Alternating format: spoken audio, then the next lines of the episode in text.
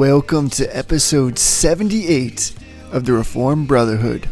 I'm Jesse. And I'm Tony, and we are proud members of the Society of Reformed Podcasters.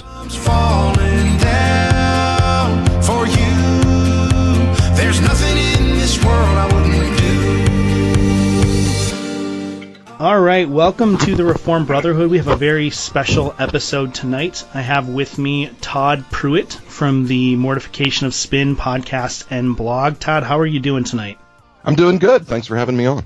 Good. For those of you uh, who live under a rock and have never heard Mortification of Spin, which we recommend frequently on this show, uh, Todd is an ordained minister in the Presbyterian Church in America, and he is currently the teaching elder at Covenant Presbyterian Church in Harrisonburg, Virginia. And I asked Todd to come on tonight. Um, if you remember back to episode 56, 58 ish, somewhere in there, uh, Jesse and I talked about the uh, eternal functional subordination controversy. And uh, Todd was one of the figures uh, when that kind of all heated up in the summer of 2016, um, who really spoke out against a lot of the things that were coming out of that camp, which is kind of spearheaded mostly by Bruce Ware, um, kind of popularized a little bit by Wayne Grudem and really has sort of found inroads in surprising ways into sort of the young reform restless movement, uh, really through things like the ESV Study Bible and through Wayne, Gris, uh, Wayne Grudem's systematic theology. So I wanted Todd to come on for two reasons. Um, I wanted to do kind of a retrospective of what's been going on for the last um, really like 18 months. And then I also wanted Todd as a pastor, and one of the things that's often missing in these kinds of discussions, especially on um, podcasts like ours, is the pastoral voice, because we tend to focus on the theological stuff. Jesse and I are very cognizant of the fact that we're not pastors, so we try to avoid giving any sort of pastoral advice or speaking from that perspective. Um, and so when we have an opportunity to speak to a pastor who's in the you know, in the pulpit every week, who's teaching, who's doing other kinds of ministry, we really capitalize on that. So Todd, maybe um, maybe you could just give us sort of your take on the current state of the EFS controversy. What's going on? Yeah. Um, is it over? Are we still in the midst of it? Kind of where are we at? I would say that it, it's it's not over because the men you mentioned and and some some others have have yet to renounce their position uh, on the matter. And as far as I'm concerned, it, it, it won't be over until those who have popularized that errant view uh, repent of that. Um, now, there's there seems to be something of a of a stalemate or, or a ceasefire. There, there was no ceasefire declared, but I think when it became very clear that doctors Grudem and Ware and and the the lesser known lights that have supported them were were just digging in that um, you know at some point you say well you know I've, I've said all I have to say on this at this point and and it's clear that uh, that that that nothing's changing. You know we were we were hoping that uh, some publishers um, you know, would maybe correct some things, but that's really hard to do when you've made a lot of money on Yeah. a resource. I mean, I, I, you know, again, I'm, if people want to cringe at that, but that, that's the truth. Um, publishing houses are there to make money. And unless there's something really egregious, like it comes out, for instance, that a, that a popular author plagiarized half his book, it takes a lot for them to, uh, to pull a resource. I do know that there were some emergency meetings at Crossway over Bruce Ware's books. Um, I do know that there was great concern. Um, it's unfortunate uh, that they did not go and insist on revisions. I wish they would have. I think some of them knew that they should have, um, but that just didn't happen. Yeah. Um, so right now it's it's uh, it's just kind of a ceasefire. I, I think the last real kind of strong public statement would would have come from Wayne Grudem back at last year's um, Evangelical Theological Society meeting, where he presented a paper, uh, the thesis of which was basically if you deny the eternal functional subordination of the Son, um, you deny God's word. I mean, it was that strong and that kind of in your face, which seemed really odd to me, uh, given how how personally offended he responded to having his own views challenged, and then to turn around and say, look, um, if you don't accept this view, these eternal relations of authority and submission, then then you have a real problem with God's word. You you deny uh, the authority of God's word. Um, I know that uh, there were some some replies given to that, but um, you know they didn't make a lot of of, of press. But um, uh, yeah, so that's kind of where it is. I mean, when you know uh, it was it was uh, a year ago, so this summer it'll be two years ago where that controversy erupted, and as as Carl Trueman and Aimee Byrd and I had noticed this stuff, which was kind of of new for um, for me um, and Aimee. Carl had been noticing it for a while. It was kind of new for us, and so we just began talking a lot about it, about how troubled we were by the theology, and and Liam Goligher started because we we talked to him just on a friendly basis periodically, and he began bringing it up because he was preaching through the Gospel of John, and he was finding it in a very prominent, popular John commentary, and it, it kind of, you know, it, it he, he kind of started howling at the moon over that, and so um, he wrote uh, a very long, excellent rebuttal and showed it to us, and we offered to publish it, and so Aimee put it on her site on the Mortification of Spin website in, a- as two articles, and it and it and that's what that's where it really hit the fan, Yeah. um, so to speak. Yeah, and you know it's interesting that you mentioned Wayne Grudem at ETS um, because I I remember kind of the anticipation that was building around that whole conference because they they actually reoriented the theme of Right. the conference to be around the Trinity. And they, they quickly kind of readjusted some of the schedule to have a plenary mm-hmm. session about that. And I remember the day after that plenary session, there was like joyous celebrations and everyone was like, guess what? Wayne Grudem made some movement on this and, and I actually went and, you know, read it and listened to it and I was like, what are you even seeing? He actually doubled Yeah. down. It, it's worse than it was before. Yeah. So yeah. it's interesting. Um, just to kind of give some other context, a few of the other names you might recognize, um, if you're not familiar with this, would be people like Doug Wilson. Even Mm-hmm. though he says he's not, he does the thing he very often does where he says he's not, but Right. he is, but he doesn't want to call it that. Right. Um, Owen Strachan, who was the, I believe, was the president of um, Council for Biblical Manhood and Womanhood at the time. Yep. He's resigned since.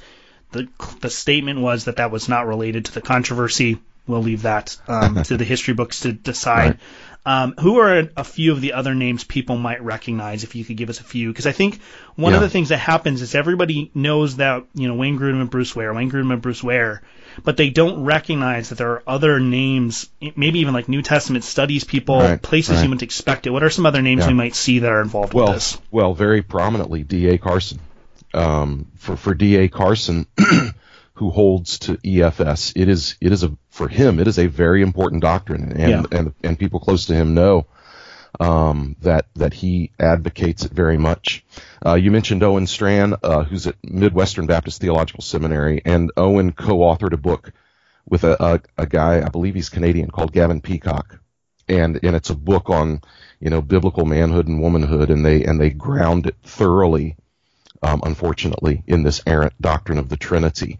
Um, but you know, it's a popular level book, and so you know, but but but uh, Council on Biblical Manhood and Womanhood, even though there are people attached to the leadership of that organization who deny EFS, there's no question that the ministry itself, uh, CBMW, has been one of the chief popularizers of that doctrine. And, and it's through groups like CBMW, in fact, probably CBMW chiefly, um, and, and things that Grudem and Ware and others have written for that site that, that has, you know, infected, for instance, uh, the, the, the PCA. And so you can find in my own denomination discipleship materials, materials written for women, uh, that are taken directly from things written by Grudem and Strachan and Ware and others, uh, advocating this and basing um, uh, the complementary relationships between men and women, basing it on this flawed doctrine of the Trinity. Um, Right.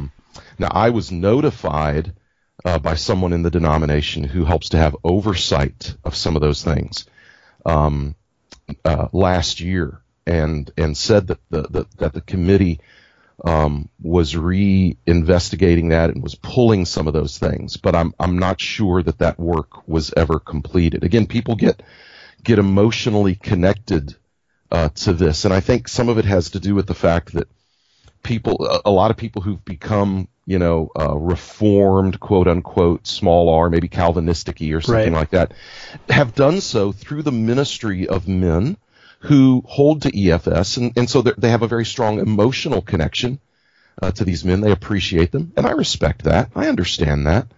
Um, but it's very hard at that point for them to draw back and go, "Wow, you know they're they're wrong about the Trinity." Yeah. It's just hard to do because you feel this this gratitude towards men whose work has helped you in so many ways.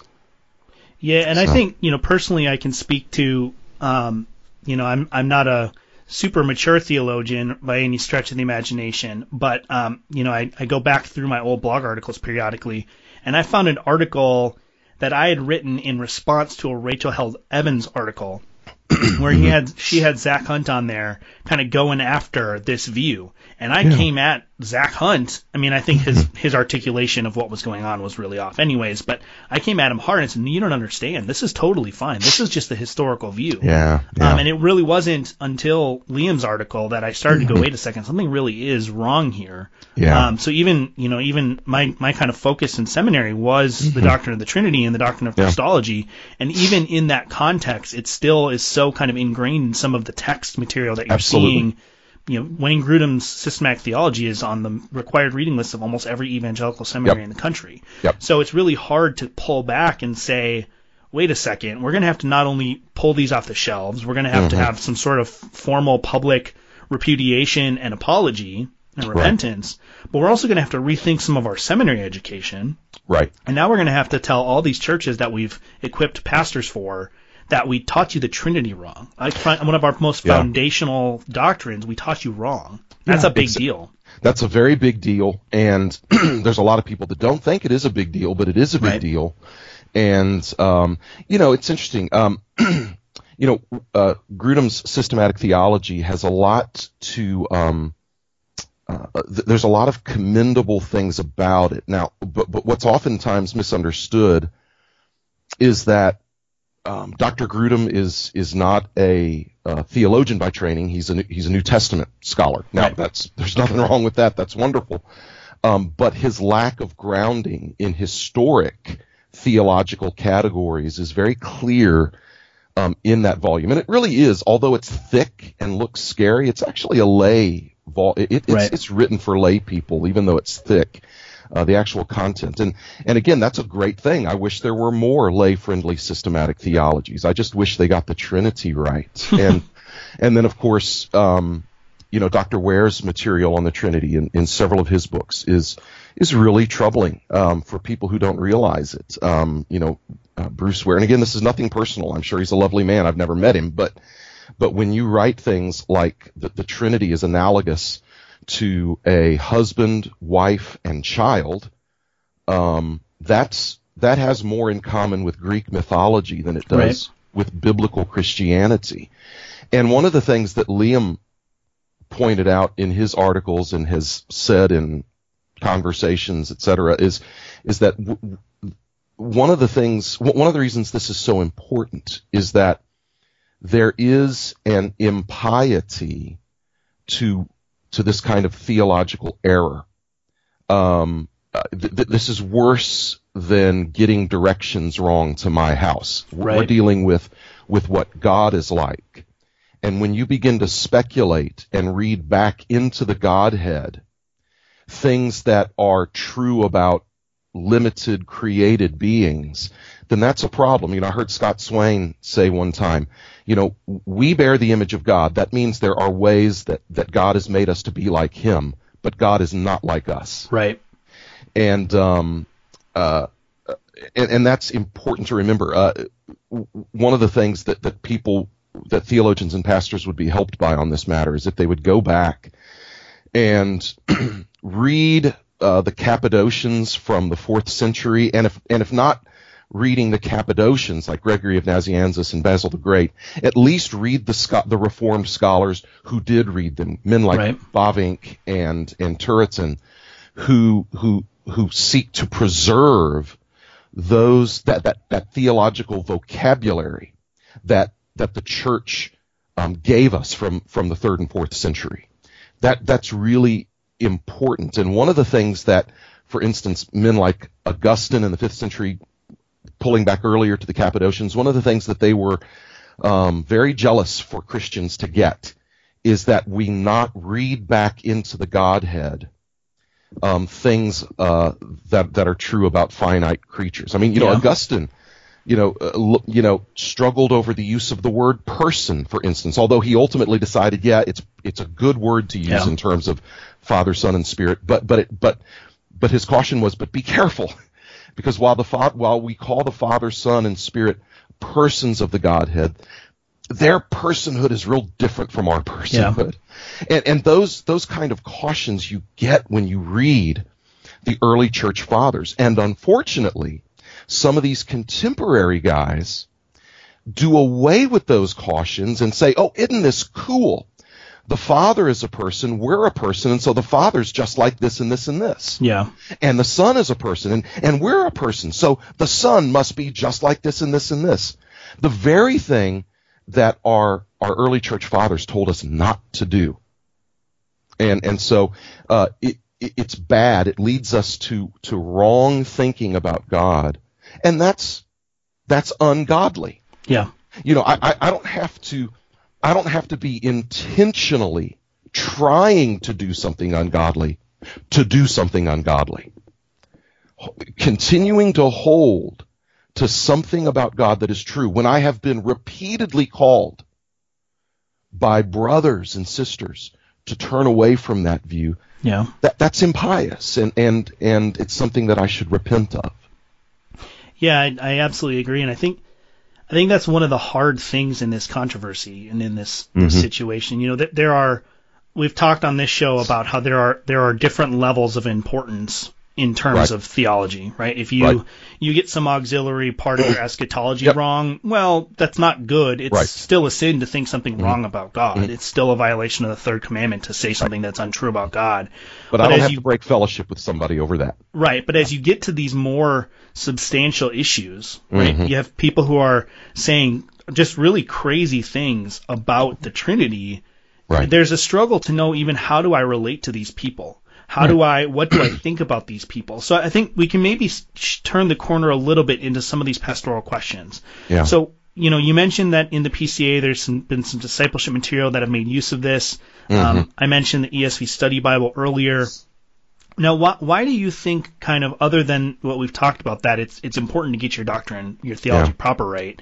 Yeah. What are some of the real world kind of pastoral implications of this theology that that people in the pew are running into?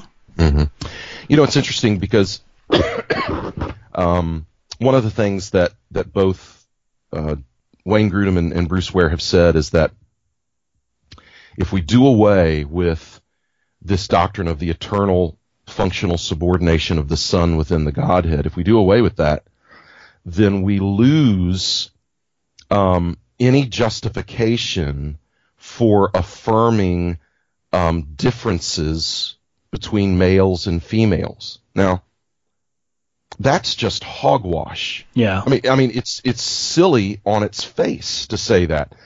I don't need to have an errant view of the Trinity to affirm that God has given within marriage, for instance, certain roles to husbands and certain roles to wives. Go to Ephesians chapter 5 if you'd like. Go to the creation account. Go to Genesis uh, chapter 2. Um, you know, there are texts of scripture that help us understand, for instance, how um, husbands and wives should relate to one another in a, in a way that is that is helpful and God honoring. And and and we but but we don't have to say because this is what God is like within the Godhead Yeah. um, that is that is not a leap we should make. And and to say, you know, it's a classic case of the tail wagging the dog. To say that I've got to protect complementarianism, so I've got to hold to this view of the Trinity. Well, that's not a good motivation to hold to your view of the Trinity. And if that's the reason why you're holding to it, then um, you know we need to examine your your your motives there. And so so we, we don't want to be sloppy about the theological underpinnings of human relationships. We, we don't want to do that. We want to ground them properly in scripture. And so if so if I'm if I'm teaching my congregation, husbands and wives, you know, this is why um, men are called to a to a kind of leadership that is not equally shared uh, with a woman in these types of situations. Here is why um, God calls men uh, to, to to be pastors, for instance, and not women. It's because of this difference between the father and the son. Well, if I do that, I'm setting them up uh, to to be really disappointed because at some point, if they get better theology on the Trinity, then then do they jettison what I've taught them about relationships between Yeah.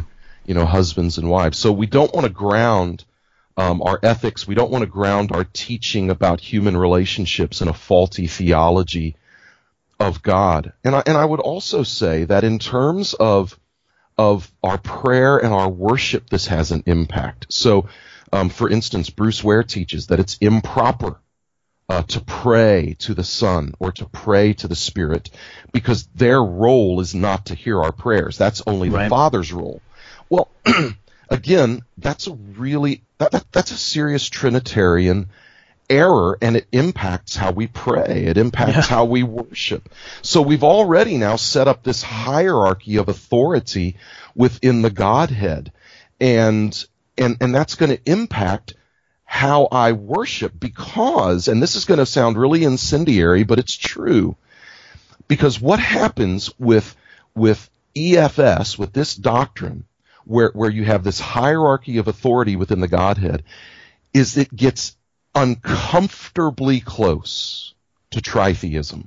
Yeah. The idea that that instead of a trinity, we have a union of three gods.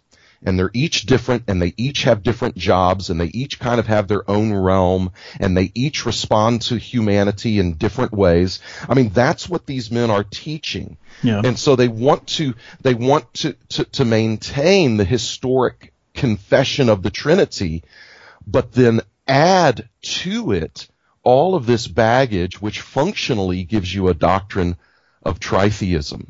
And you know that that impacts how we worship. It impacts how we think about God and and and that's idolatry. If I come up with a misconception of God and I sing to this God who is so divided among himself within the Godhead, then that is impious worship. It becomes Yeah. idolatrous worship.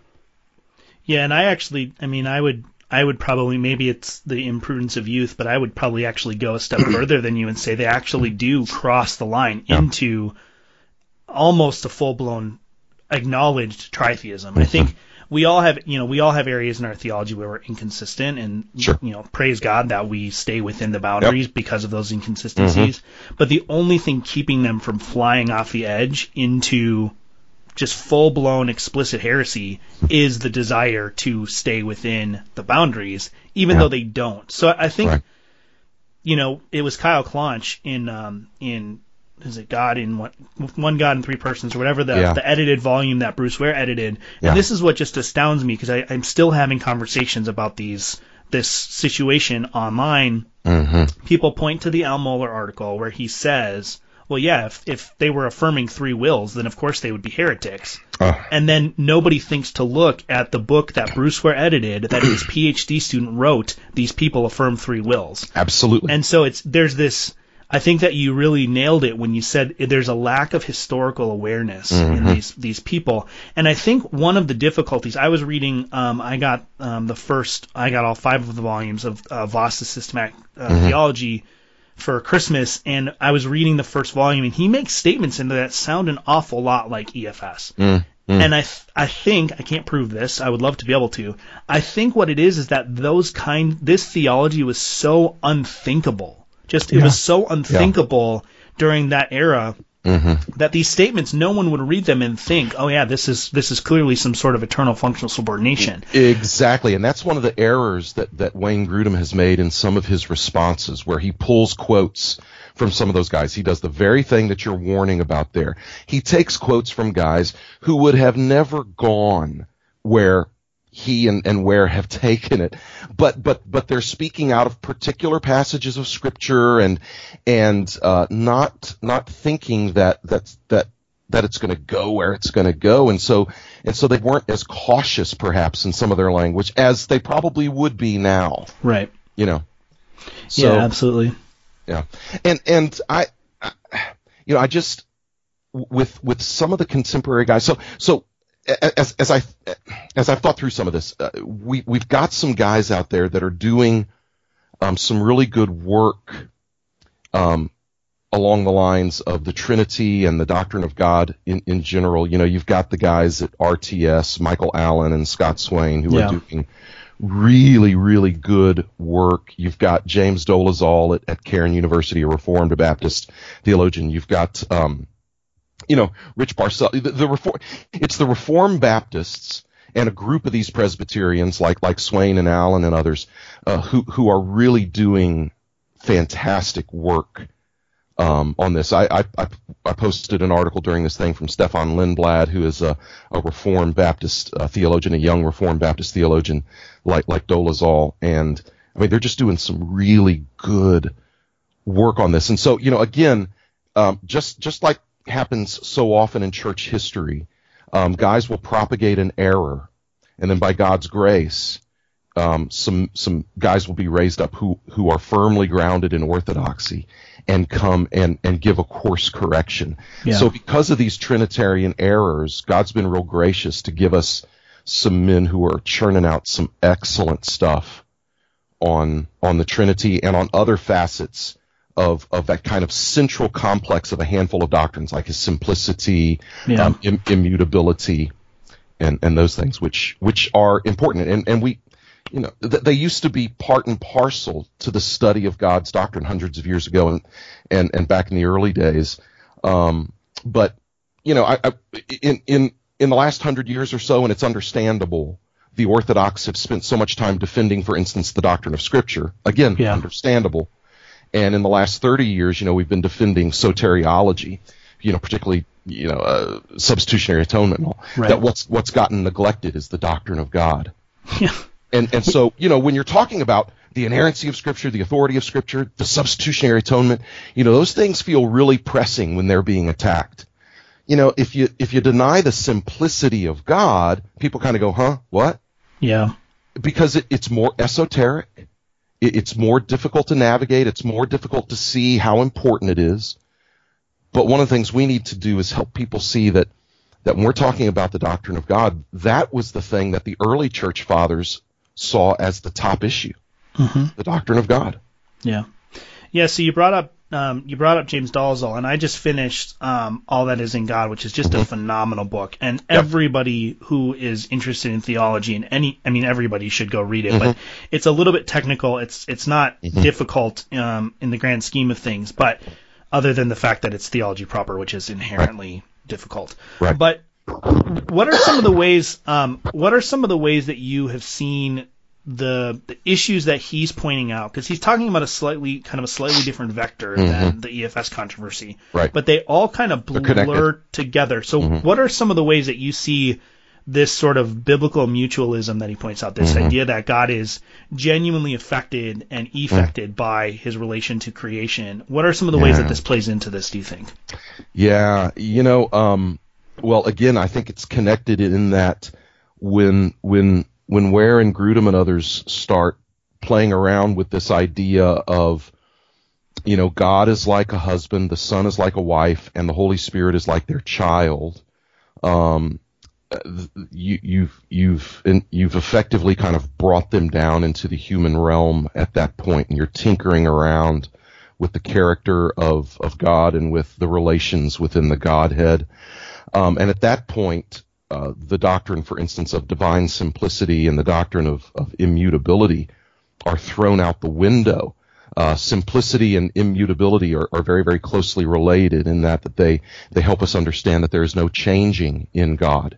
Um, and that everything that is, quote, in God is God. He doesn't Right. improve over time. He doesn't add uh, covenantal characteristics to himself as time goes on, as he completes his work of redemption. He's not adding things to himself, but his simplicity and his immutability are incredibly vital and comforting truths for the Christian. The way I explained it to a Sunday school class I was teaching on this last year is that the reason God's promises to you to save you and keep you are not going to change the reason that's true is it begins in his simplicity.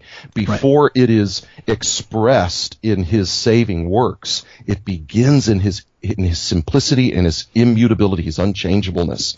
And so the assurance of my salvation is grounded in those those those few doctrines of, of God that are at the core of his of his character. And so I want I want people to see that there is that there is joy in this, there is there is goodness in this, and this is not just um, um, uh, intellectual flights of fancy, but but we're taking uh, the biblical material and trying to uh, to understand it. You know, the the the for instance, the Cappadocian Fathers in in the 300s in, in the fourth century. These were these were um, bi- great biblical exegetes. These were men of the word. When, when you read their writings, you see men that are laboring over the biblical text. Yeah.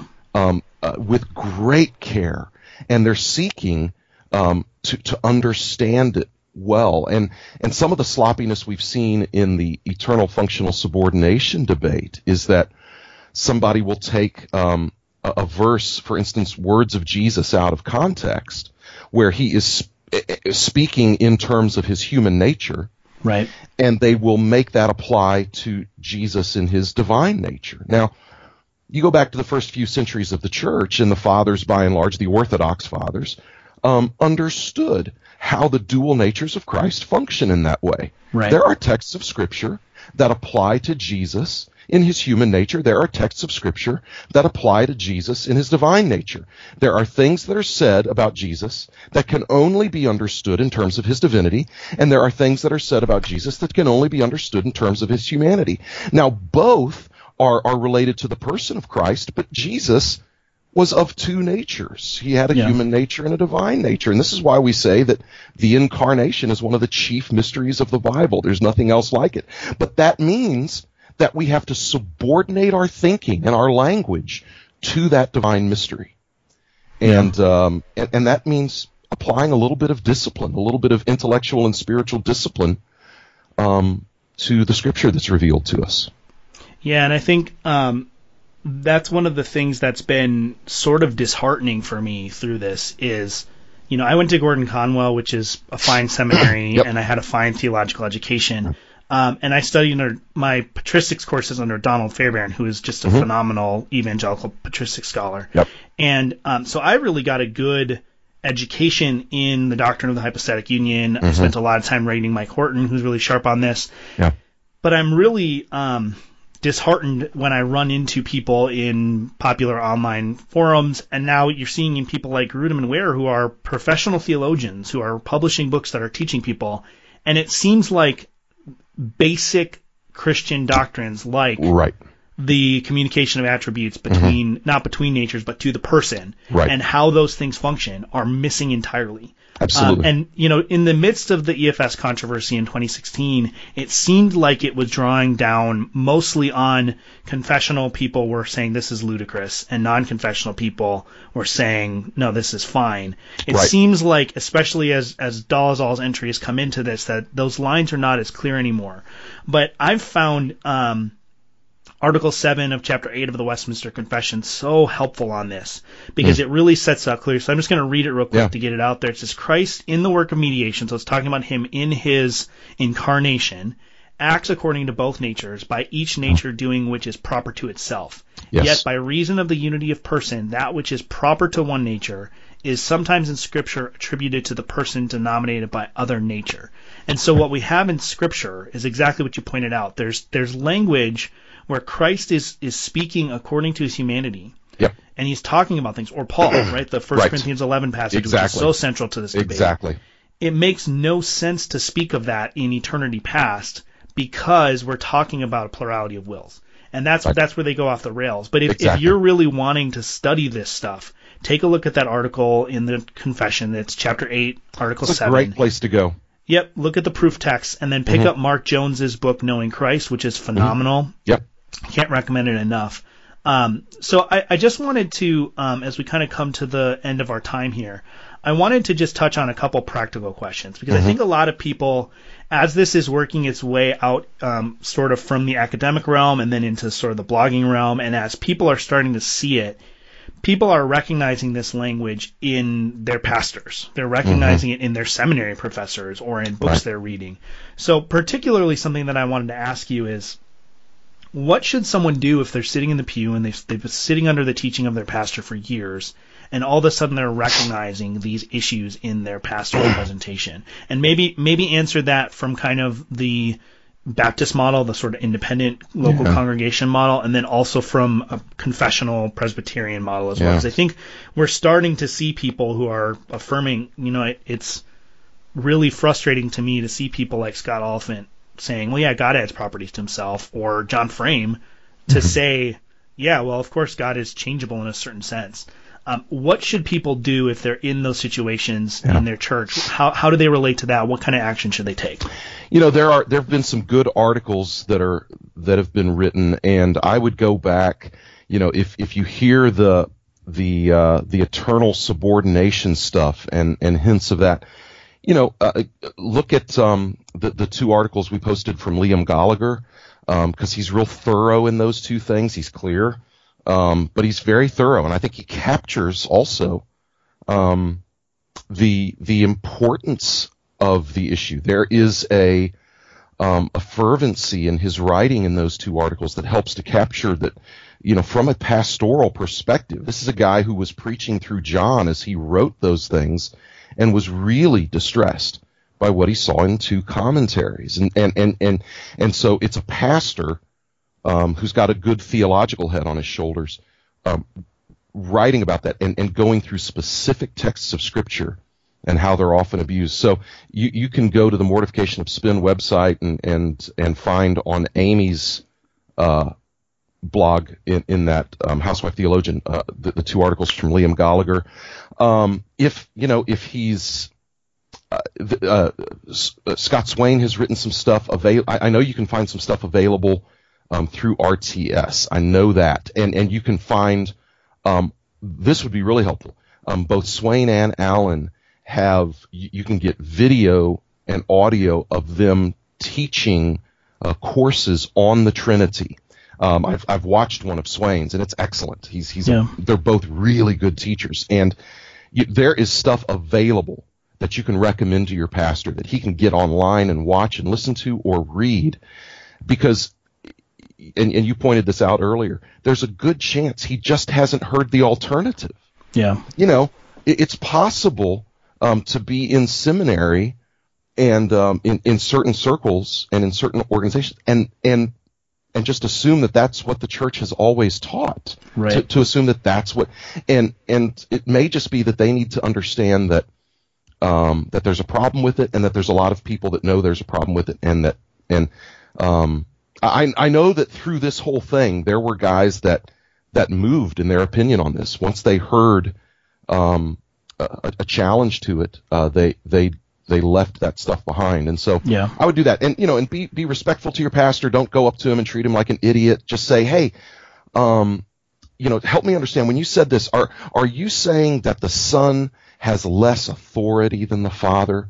And if he says yes, then maybe forward in some, some, some materials on this. And if he says no, then say, okay, great.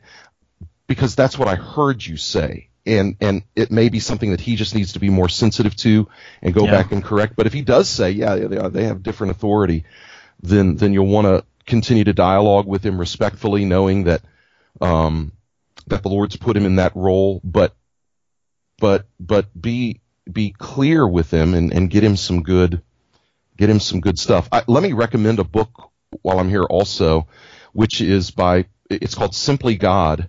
It's by Peter Sanlon, and it's I think it's only been published in the UK, and it was published several years ago. And Peter Sanlon is a conservative Anglican a, a conservative reformed Anglican priest, and uh, he's he's a bit of a thorn in the side of the Church of England over there. He and a group of his fellow conservatives, and he wrote a book that Carl Trueman pointed out to me, and it may be the best, most user friendly, lay friendly um, book on things like simplicity and immutability and and divine relations within the Trinity that, that I've read. This may be the most approachable one I've found. It, it's just it's hard to find because I, I got on Amazon and it had to come from a from another Yeah. seller that, that brought it over. But it, it's it's well worth your time getting a copy of it from Amazon. It's inexpensive and it's done extremely well. Okay. Yeah.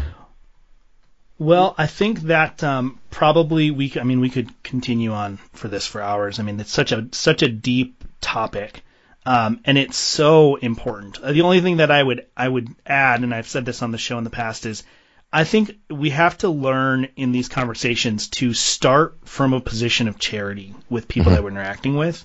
Because you're absolutely right that there are lots of people who don't even know that what Right. they're saying is is something to look sideways at. Right. And um, the other thing is, it, when you're talking about the Trinity, it is so easy to say something heretical. Yep. Um, you know, it, everybody has had an experience where their pastor prays something, and all of a sudden, you know, they're thank you God for coming and dying on the cross and for sending your Holy Spirit, and then thank you that your son did that, and all of a sudden you're a Right. modalist. So it's so easy to to sort of slip off the rail of language, but that doesn't mean that you're actually a modalist or you're Right. actually this or that. So m- in my experience, it's been helpful to sort of start from a position of I'm going to just assume that they're talking about this wrong. Right. Um, and I'm also going to assume that I'm probably at various points talking about it wrong too. And so we're going to come together as brothers and we're going to discuss this. And I think, and this is just my personal take. I'm, I'm not a pastor, but I think this is something that if you have a pastor that is